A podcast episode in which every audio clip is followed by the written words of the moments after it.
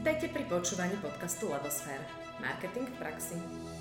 Na čo všetko máme myslieť pri rozhodnutí zriadiť si e-shop a čo má mať dobrý e-shop, ktorý predáva, nám dnes porozpráva Janka Zajícová, CEO spoločnosti Creative Sites. Ahoj Jani, vítame ťa v našom podcaste. Ahojte. Jani, ty si zaujímavá CEO, a teda žena na pozícii najvyššieho manažéra pre e-commerce dobrej známej spoločnosti Creative Sites, ktorá sa primárne zaoberá tvorbou e-shopov. Teda prudký IT biznis. Úspešná už 13 rokov a teda vieš toho o tvorbe e-shopov viac než ktokoľvek iný. Máš za sebou značky ako Lul SK, Fun SK, Drevona SK, Robel SK, Tuli SK a iné. Vysvetlí nám, čo je podľa teba e-shop a aká je tvoja definícia e-shopu. E-shop je v podstate internetový obchod, kde sa tovar predáva cez internet a oproti kamennej predajni má samozrejme množstvo výhod. Má široký zásah, čiže predávate po celom Slovensku, nielen niekde lokálne, napríklad na nejakej ulici v Bratislave.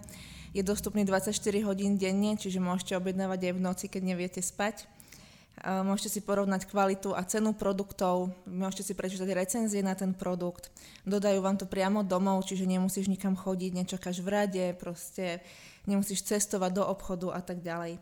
Čiže všeobecne by som asi povedala, že to online prostredie je komfortnejšie, rýchlejšie a veľakrát aj finančne je to výhodnejšie ako teda ísť do obchodu.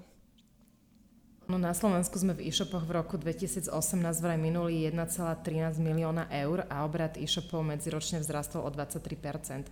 Teraz to vyzerá, ako by sa s nimi roztrhlo vrece. Ako to vnímaš ty? Áno, je to pravda. V podstate každoročne aj vzniká viacej e-shopov, aj na Slovensku. A keď sme začínali s e-shopmi v roku 2004, tak nakupovanie cez internet nebolo vôbec také bežné a rozšírené. A takisto bolo veľmi málo kvalitných tvorcov e-shopov, takže to sa vôbec akoby napríklad nedá porovnávať, čo bolo pred tými 13 rokmi a teraz. Mm-hmm. Čiže vnímaš to ako teda veľmi dynamický rast, e-commerce je teda dynamický segment a to, čo si povedala ako definíciu e-shopu, pre mňa znelo niečo ako z rozprávky, pretože je to úplne taký sen, že kedykoľvek chcem, čokoľvek chcem, kdekoľvek, donesú mi to a ešte je to celé lacnejšie, takže znie to parádne, ale predpokladám, že to asi také jednoduché nebude. Vieme, že polovicu obratu z e-commerce na Slovensku má segment elektronika. Rastie dom a záhrada, potraviny, erotické pomôcky či oblečenie. Vnímaš aj ty nejaké nové segmenty, ktoré začali vstupovať do e-commerce, niečo netradičné? Je pravda vlastne to, že najväčší podiel na trhu si stále drží elektronika a tam to je v podstate vrátanie aj bielej techniky. Toto tvorí až 52% z celkového obratu. Čo ja v podstate v poslednej dobe vnímam, tak je nárast takých ekologických e-shopov. Aha.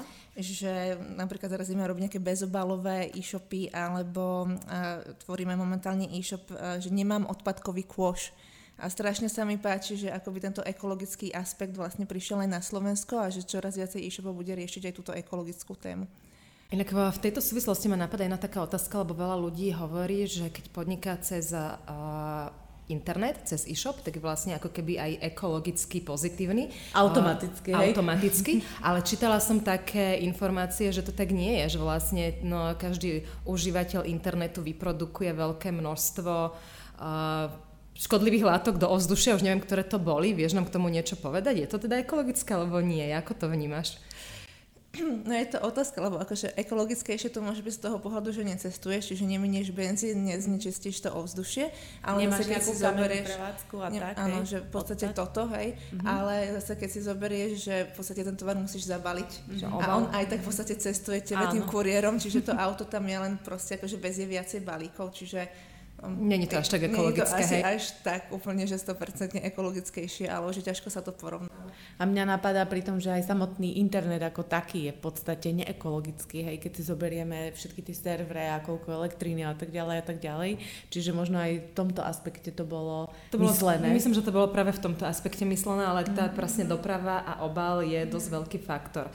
No, nevadí, ale to je super počuť, že vzniká veľa takýchto ekologických obchodov a myslíš si, že e-shop je vhodný pre každý biznis alebo sú tam potrebné nejaké predpoklady?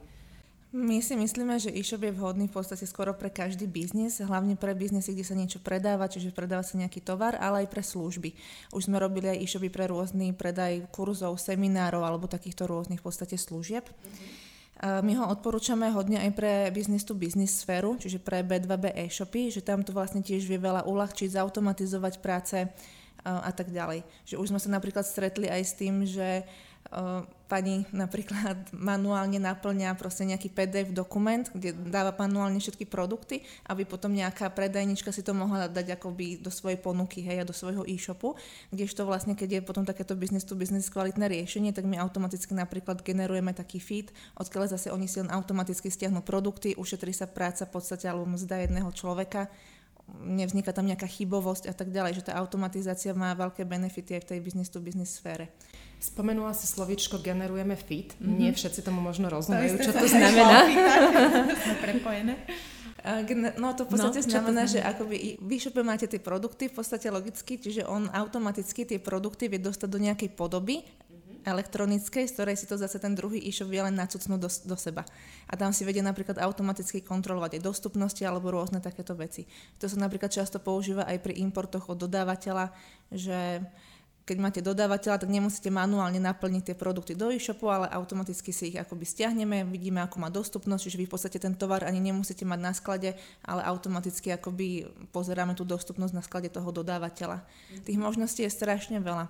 Napríklad sme sa stretli aj s tým, že obchodník fyzicky chodil proste mal napríklad stredné Slovensko, tam chodil po rôznych malinkých predajničkách a ponúkal ten tovar, hej, že mal ho v aute a ponúkal ho, ale v podstate takéto veci sa tiež dajú ušetriť náklady akoby tým business to business e-shopom, že ten veľkoodberateľ tam bude mať nejaký svoj prístup, bude nakupovať za vlastné ceny s vlastnými podmienkami a už sa ušetrí zase tá cesta toho človeka a tak ďalej. Takže odporúčame to v podstate aj pre tento segment hodne. Čiže keď o tom takto rozprávaš, že odporúčate, znamená, že ešte sa až tak nevyužíva? Alebo že ešte mnohí na to neprišli? Áno, štandardne sa robíme akože klasické e-shopy business to customer pre malý obchod, ale máme aj pár riešení, kde už sme riešili akoby takýto business to business. A to je podľa mňa veľmi zaujímavá myšlienka, lebo veľa B2B biznisov si to asi neuvedomuje, že si môže takýmto spôsobom práve uľahčiť tú distribúciu k tomu svojmu obchodnému partnerovi. A hneď ma napadli dve firmy, ktoré by to dokázali využiť a v živote by ma to pri nich takto nenapadlo, keby si to nespomenula. Takže super, to by ste mali začať robiť nejakú osvetu o tom, aby sa to dostalo ďalej. Písali sme aj nejaké články k tomu, takže... Snažite sa, hej? Snažíme sa. Dobre, predpokladajme, že sme sa rozhodli teda pre e-shop, že nás presvedčilo buď tento podcast alebo proste nejaký iný zdroj. Na čo sa máme pripraviť? Máš niečo ako zoznam, nejaký aspoň taký základný?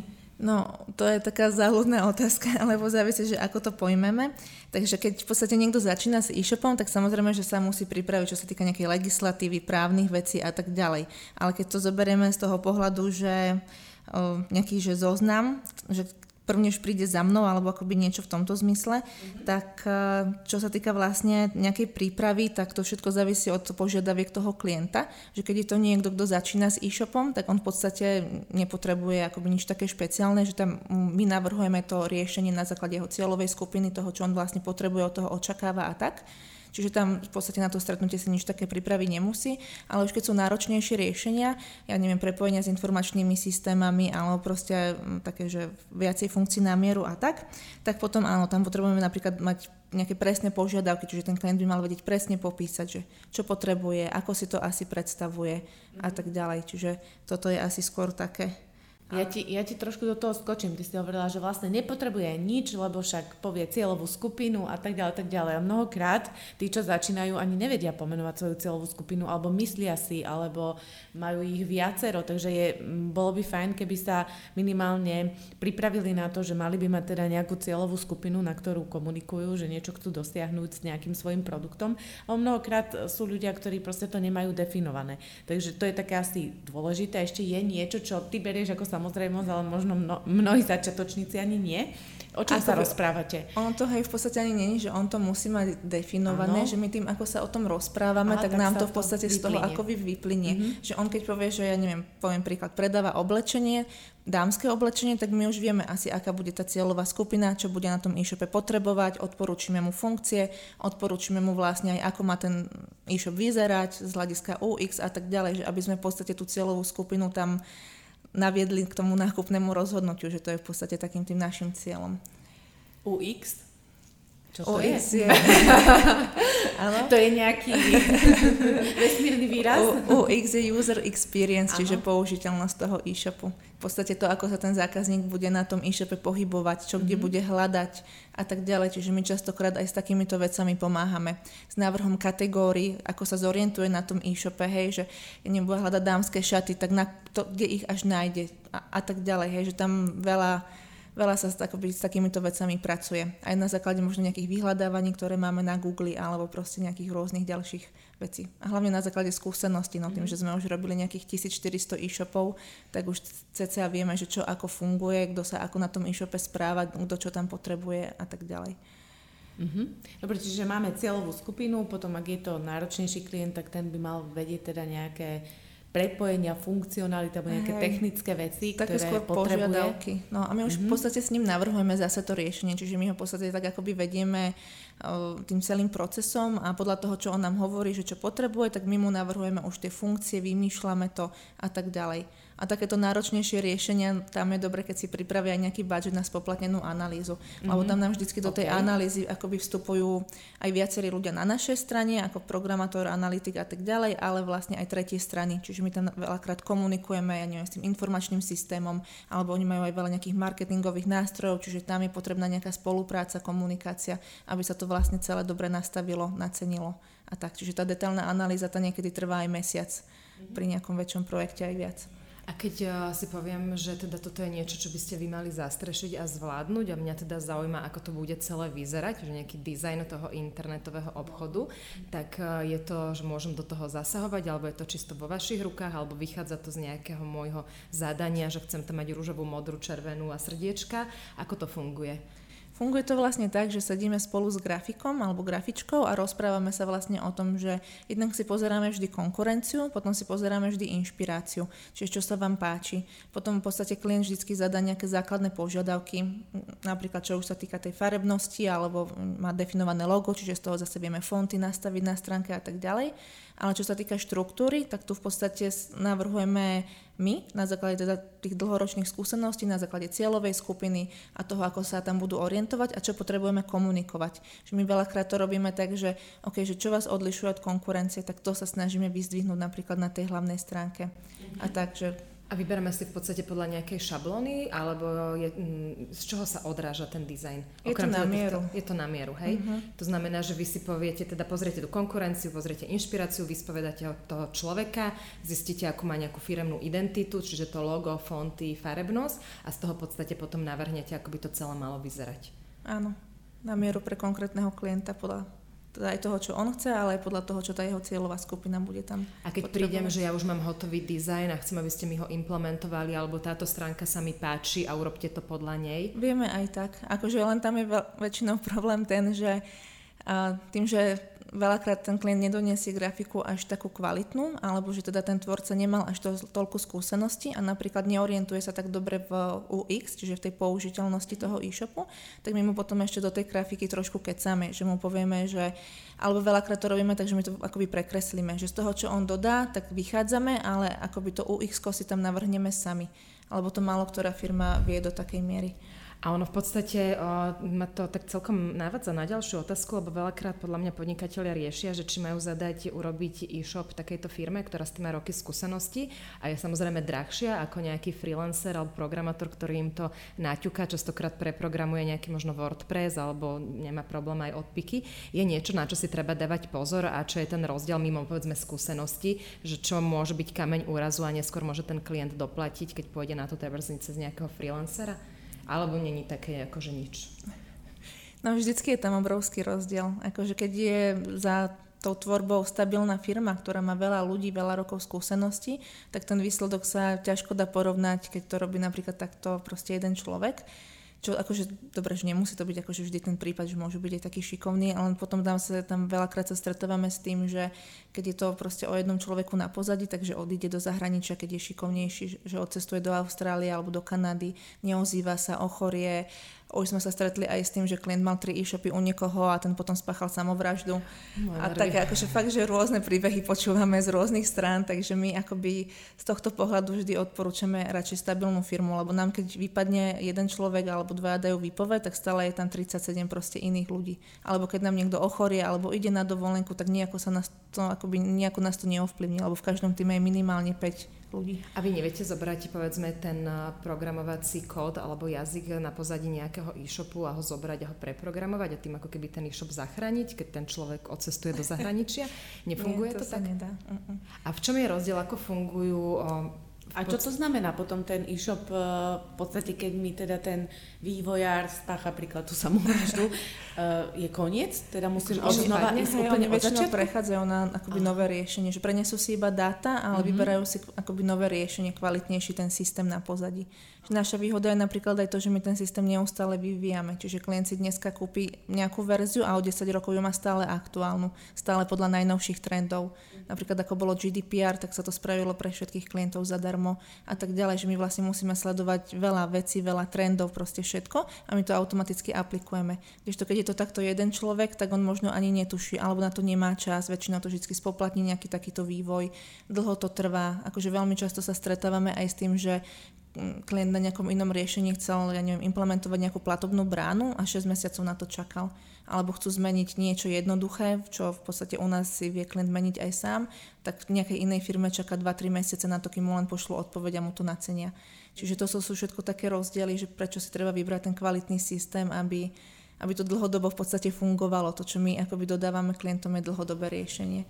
Čiže tuto v podstate dvakrát tak veľmi platí porekadlo, že nie som taký bohatý, aby som kupoval lacné veci. Presne tak. Lebo sa potom jednoducho strácam v tom čase, hej? No, spomenula si tu v podstate, že nejaký systém na pozadí a že vy ten svoj vlastný vyvíjate a tvoríte a viac menej vieme, že teda sú firmy, ktoré majú takéto vlastné systémy, ako máte aj vy a potom sú tzv. Open source, čiže nejaké verejne dostupné. A v podstate hneď mám také dve otázky, ktoré súvisia, že či nám vieš vysvetliť, čo je to ten open source a aký je rozdiel medzi ním a keď má firma vlastné riešenie a prípadne povedať nejaké výhody, nevýhody oboch možností.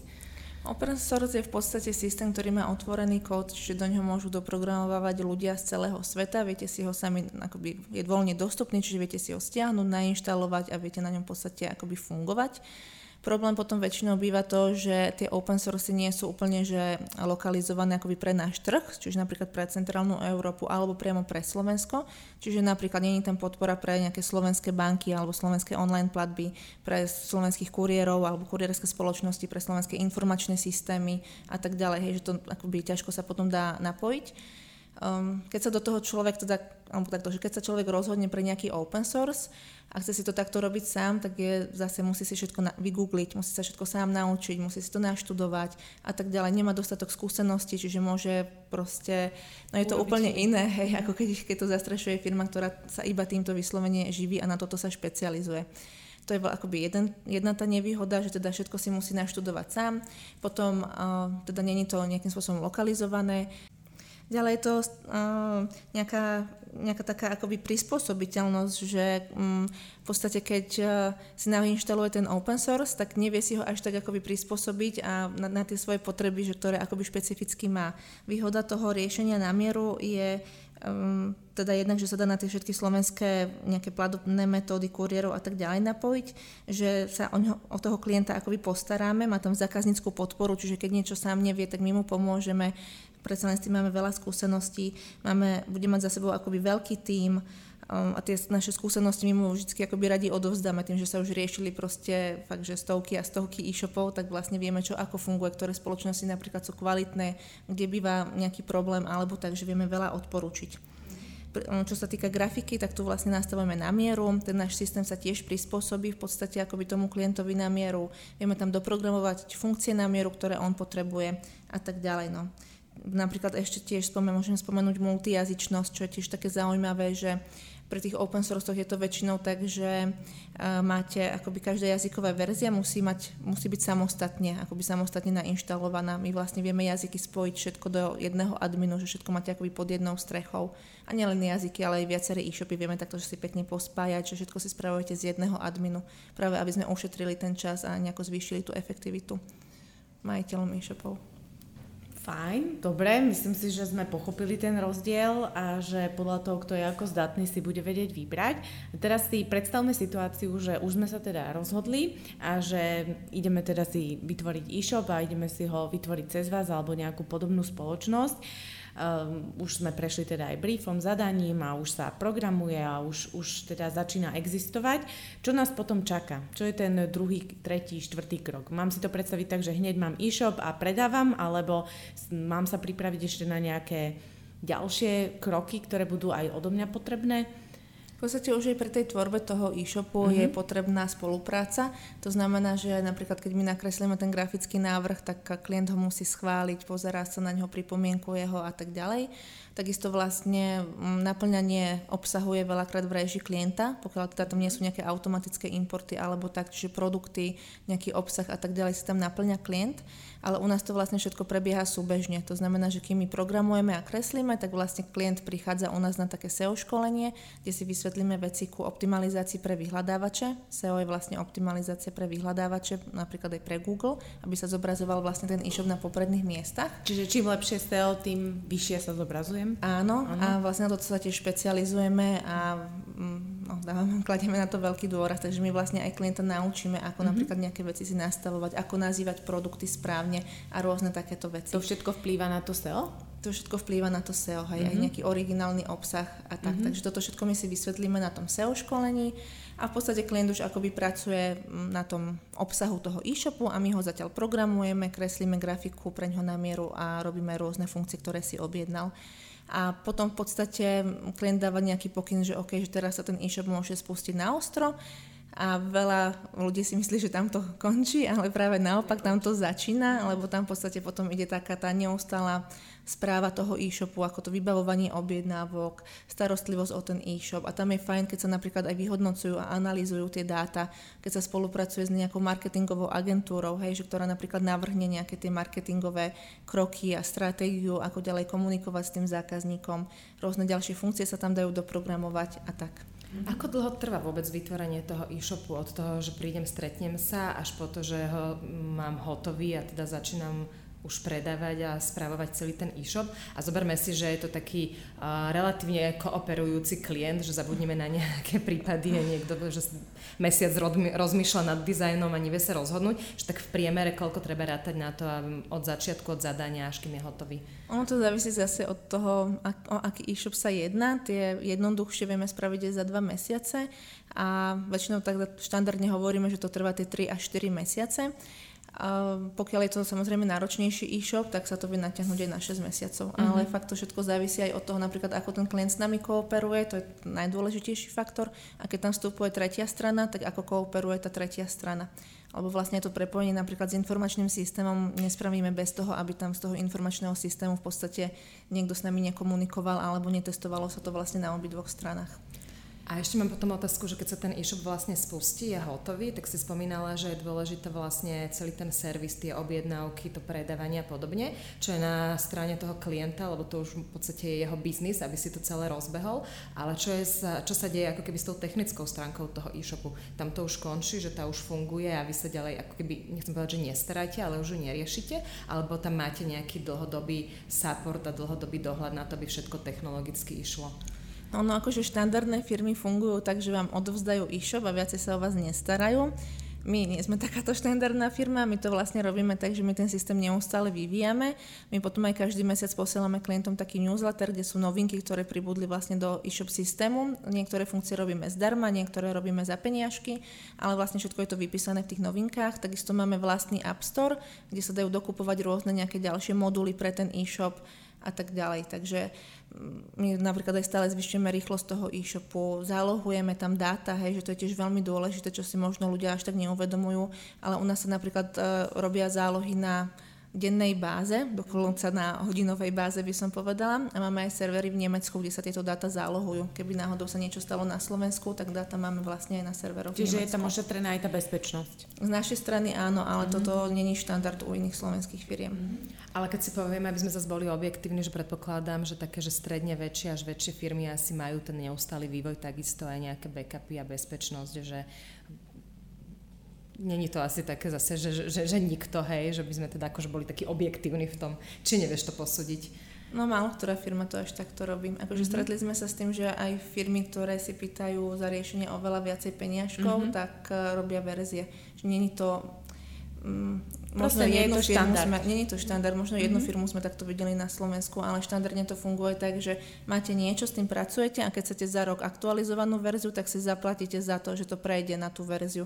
Lenže tam zase to môže ovplyvniť nejaké funkcie, ktoré tam boli na mieru a tak ďalej, čiže zase musíte platiť za to, aby sa to celé proste napojilo správne a tak. Čiže nie je toto podľa mňa úplný štandard, nestretla som sa s tým. Alebo by som povedala tak laicky, preto som sa na to opýtala, že by to mal byť taký štandard, teda ja by som to očakávala, takže celkom zaujímavé. Ono z tohto vyplýva, si myslím, aj veľmi veľa nedorozumení, že mnohí máme očakávania, že toto by malo byť, tamto by malo byť a potom zistíme, že nie. Takže aké by bolo také odporúčanie aj pre niekoho, kto chce... si zriadiť e-shop, že keď si hľada teda agentúru alebo niekoho, kto to pre neho spraví.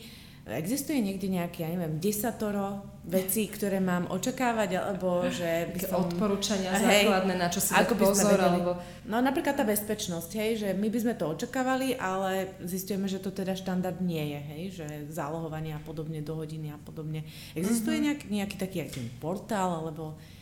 nejaká asociácia niečo vydáva. No ak nie, tak je tu priestor na trhu potom. Môžeme napísať taký článok, neviem, či niečo také akoby existuje, ja som sa s tým nestretla. Ako podľa mňa, keď si človek vyberá nejaké to e-shop riešenie, tak hlavne by si mal vybrať kvalitné riešenie, že akoby v tomto prípade naozaj nešetriť, lebo na tom e-shope v podstate buduje celý svoj biznis, stojí mu v podstate na tom akoby všetko, zákazníci, meno firmy a tak ďalej. Čiže určite nejaké kvalitné dlhodobé riešenie, určite by som riešila tú optimalizáciu pre vyhľadávače, UX, čiže tú použiteľnosť a rôzne akoby takéto ďalšie veci. No. Overila by som si referencie tej firmy, to je úplne že akoby základ. Pozrela si presne, že aké e-shopy robí, či sú pekné, či sa na nich dobre nakupuje, hej. Obtelefonovala by som si to teda a tak ďalej. No. Ale akože to fakt ten základ je, že v tomto prípade sa nepozerať úplne až tak na tú cenu. A koľko stojí taký základný, povedzme základný e-shop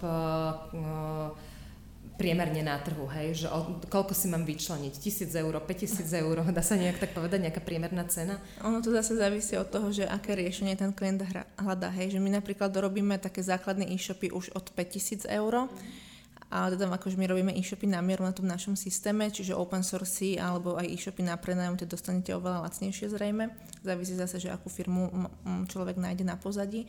Ale napríklad, keď už je to také náročnejšie riešenie s informačným systémom, tak u nás to je od 15,000 eur. Ale vieme, že iné firmy robia aj obyčajné e-shopy za oveľa vyššie peniaze, takže... A v prípade, že je to portál, že je to nejakým spôsobom o mnoho komplikovanejšie, ako sa k tomu pristupuje, ako to vnímate? Je v tom vôbec nejaký rozdiel? Že to nie je teda klasický e-shop, ale je to portál typu, portál na dovolenky alebo na... prenajom auta alebo nejaké služby upratovacie. To všetko závisí zase od návrhu riešenia, že keby to bolo napríklad nejaký prenájom nejakých vecí, tak aj to sme robili, že to sa dá postaviť na e-shopovom riešení. Dajú sa robiť napríklad aj, že katalóg produktov, alebo že iba si vygeneruje cenovú ponuku a tak ďalej, že ono to fakt závisí presne od tých požiadaviek klienta, čiže tam je potom najlepšie si dohodnúť stretnutie, popísať, že čo presne chce a podľa toho by sme vlastne navrhli to riešenie. A ako si teda máme vybrať správneho dodávateľa? Čiže hľadala by som určite firmu, stabilnú firmu, ktorá je na trhu viac rokov, má dostatok ľudí. Ideálne 14. To už nad 10 by som asi povedala, ale nad 8. A má dostatok ľudí a skúseností. Určite by som odporúčala, aby prišli priamo do firmy a pozreli si ju, že či to nie je teda iba akože, hej, že či naozaj tam toľko tých ľudí je. Určite by som kontrolovala admin systém, to je vlastne ten e-shopový systém na pozadí, že kde oni budú vybavovať tie objednávky a tak ďalej, že toto je tiež dôležité, aby bol veľmi jednoduchý, intuitívny, aby im zefektívnil, uľahčil tú prácu. A takisto by sa mal teda tento systém neustále vyvíjať, hej, aby mal ten zákazník vlastne prístup k tým najnovším technológiám, tým trendom a proste a tak ďalej. No. Takisto je akože z nášho pohľadu dôležité to zálohovanie, čo sme spomínali, bezpečnosť, zrýchľovanie toho systému a tak ďalej. My akože napríklad za dôležité považujeme aj reakčné doby, že s tým sa tiež často stretávame, že veľa klientov, keď k nám prechádza z iných spoločností, tak dlho čakajú na niečo, čo vlastne u nás si zase veľmi rýchlo zvyknú, že tie odpovede idú hneď, že kvalitné odpovede v podstate, keď dostane ten zákazník hneď, lebo jemu sa tiež nechce čakať, jeho čas je tiež drahý, takže aj ten support by som si určite pozrela, že ako funguje v takej spoločnosti. Mm-hmm. Takže toto sú asi také základné veci, že na čo by som si dala pozor. No to celkom cenné rady, lebo napríklad mňa by nenapadlo prísť do firmy a sa pozrieť, že ako to tam vyzerá, či je tam naozaj 40 zamestnancov. Bežne chodia a pozerajú sa vlastne priestor. Ale keď máš investovať 15 000 eur, tak už asi by bolo na mieste sa ísť pozrieť. Hej, ale toto by ma nenapadlo, možno ani tie reakčné doby pri tom supporte by ma nenapadlo ako keby riešiť, že skôr aj to zálohovanie asi. To je tiež možno také, ani to zálohovanie, hej, že by že laicky by som do toho nešla, hej. Keď sme pri tom zálohovaní, skúsme ešte vysvetliť takéto technické pozadie, že rozmyslím si teda, že chcem e-shop, nájdem si doménu, tú doménu si zaregistrujem u niekoho a potom si hľadám dodávateľa na ten e-shop. Ako tam potom, ako to funguje potom s tým hostingom a s tou doménou? Mám sa na niečo pripraviť, hej, že ten hosting prechádza na vás, alebo ako toto ošetríme trošku? Ono to zase závisí od tej spoločnosti, ktorá robí e-shop. My to napríklad máme tak, že my máme vlastných 8 serverov, na ktorých tie e-shopy prevádzkujeme a je to práve z toho dôvodu, aby sme tam teda mali čo najväčší dosah, mohli ich zrýchlovať, nasadzovať tam tie nové technológie a tak ďalej. Hej, že my to máme akoby z tohto dôvodu a z toho dôvodu, aby sme ich mohli neustále vyvíjať tie e-shopy. Lebo my sme v podstate toto pochopili už pred tými 13 rokmi, keď sme začínali, že ten e-shop v podstate keby stagnoval, tak ten klient akoby nemá dostatočne kvalitné a profesionálne riešenie. Takže my vlastne preto ten e-shop systém neustále vyvíjame. Iné firmy ale fungujú tak, jak som hovorila, že oni vám ten e-shop odovzdajú, viacej sa nestarajú a tam väčšinou ten open source alebo nejaký ten e-shop systém si viete nasadiť v podstate hocikam. Ale tam zase odpadá to dlhodobé riešenie a tá starostlivosť, tá podpora a všetky tie benefity, ktoré v podstate zase sú u nás. Rozumiem. A ako veľmi vplýva aj ten hosting na kvalitu toho e-shopu? Asi dosť výrazný, že kde to mám, ako mi to ide rýchlo a tak ďalej, že môžem mať perfektne naprogramovaný e-shop, pokiaľ nemám dobrý hosting, tak je to na dve veci, či? Akoby ten hosting má určité parametre, čiže tam v podstate akoby závisí aj od toho, ako je naprogramovaný ten e-shop. Že môžeš mať aj úplne, že super dobrý, rýchly hosting, hej, ale keď ten e-shop má napríklad v sebe nejaké kódy, ktoré to spomalujú zbytočne, alebo niečo sa tam zacykli v tom kóde a tak ďalej, tak ten e-shop aj tak pôjde pomaly. Aj keď máš na serveri dostatok miesta, akoby, alebo dostatok výkonu, tak proste to nedáš. Čiže ono sú dôležité v podstate obidve veci, aby boli dobré, hej, že inak to nebude dostatočne rýchle a funkčné, no.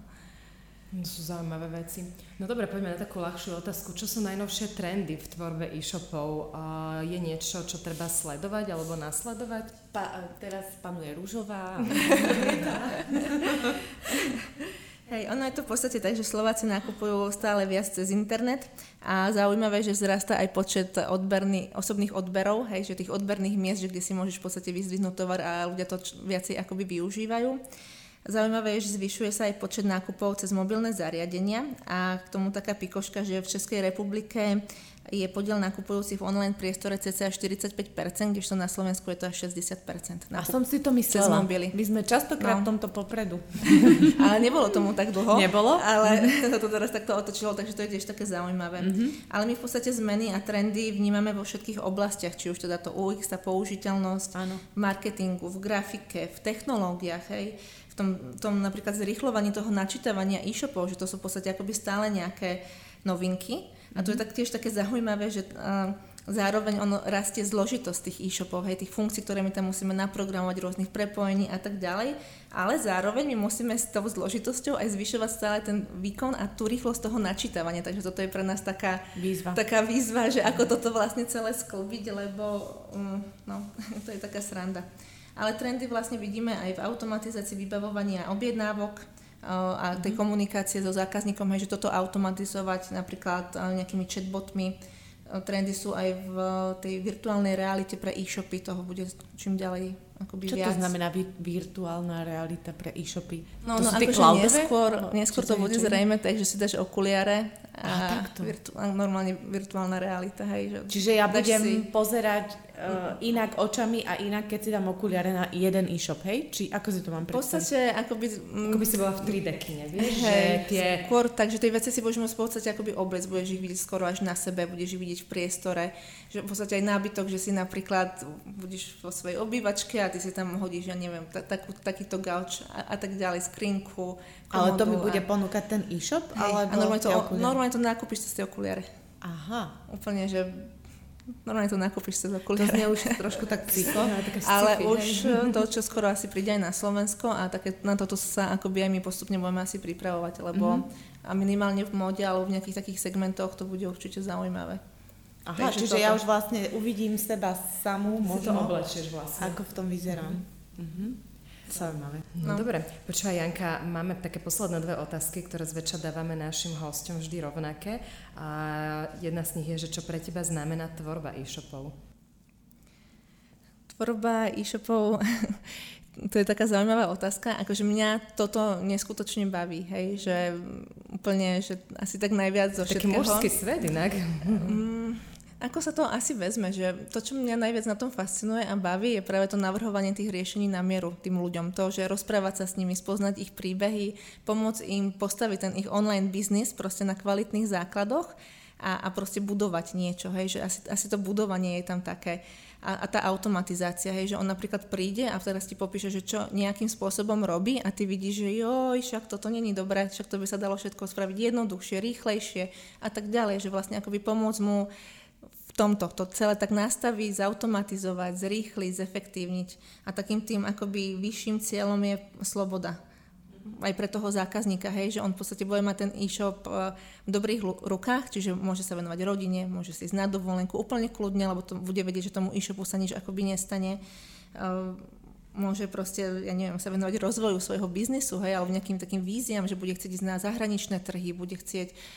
Proste toto je také. No. A máme fakt také aj zaujímavé referencie, že ten klient nám potom napísal, že joj, vy ste mi pridali 5 rokov života, že strašne nám ďakoval a to bolo také veľmi milé. Také zaučinenie, hej. Hej, že akoby tomto sa tak akoby vidím a to ma tak najviac asi baví. No a tebe to aj doslova vidno, keď o tom hovoríš. Knáči, teda straší. No a čo by si odkázala našim poslucháčom v súvislosti s marketingom? V súvislosti s marketingom určite, že aby sa obratili na odborníkov, lebo ono je to v podstate to isté ako s e-shopom, že áno, že vie si to človek robiť aj sám, ale či to bude tak dobre, že tiež sú tam tie skúsenosti a to know-how a tak ďalej, čo na to vplýva. Čiže obrátiť sa na odborníkov v tejto oblasti a investovať do toho marketingu. Ono sa to akoby vráti. Takisto sledovať a vyhodnocovať dáta, hej, a sledovať proste aj ten e-shop, aj všetko. Bez tých pravidelných analýz sa v podstate žiaden e-shop nezaobíde, hej, že to je takéto asi gro. A takisto klasika marketingová, získavať nových zákazníkov, hej, čiže tam už potom nájsť si také kanály, ktoré budú konkrétne tomu e-shopu alebo tomu klientovi fungovať.